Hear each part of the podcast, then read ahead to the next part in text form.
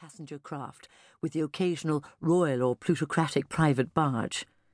Near the south bank are two more hospitals St. Thomas's and a new one founded by a millionaire. Guy's Hospital is still there, just off the Borough High Street. Then we go to the nearest stairs down to the river again and take a boat back to the Strand. Despite the burgeoning prosperity of the West End, it was the city that still represented power.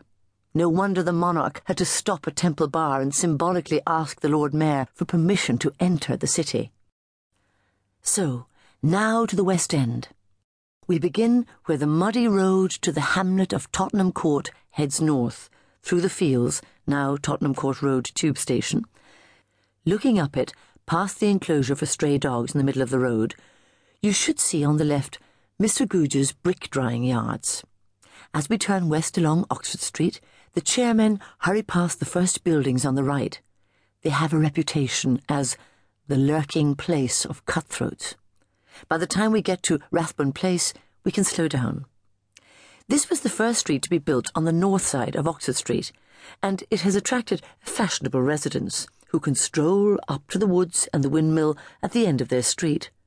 Across Oxford Street from Rathbone Place, Soho Square is lined with elegant houses from the previous century, much favoured still by foreign ambassadors.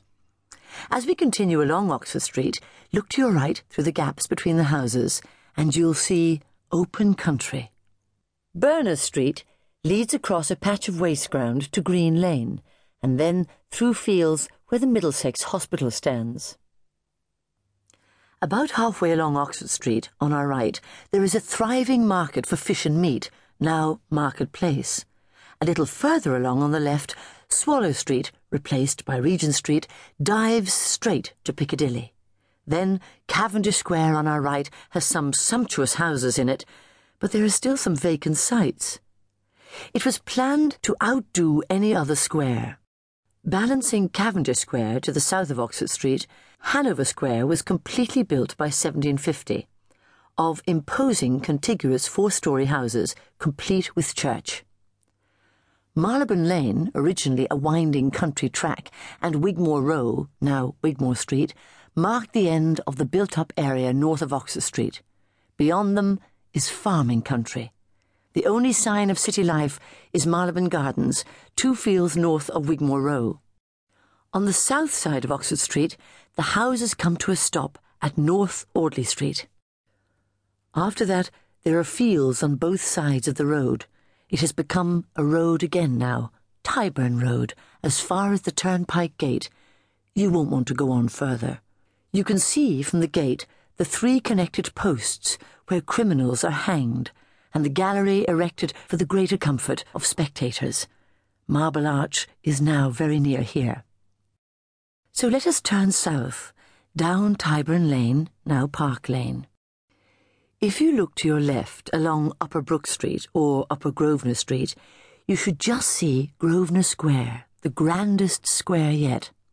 Hyde Park stretches away to the countryside for miles on your right.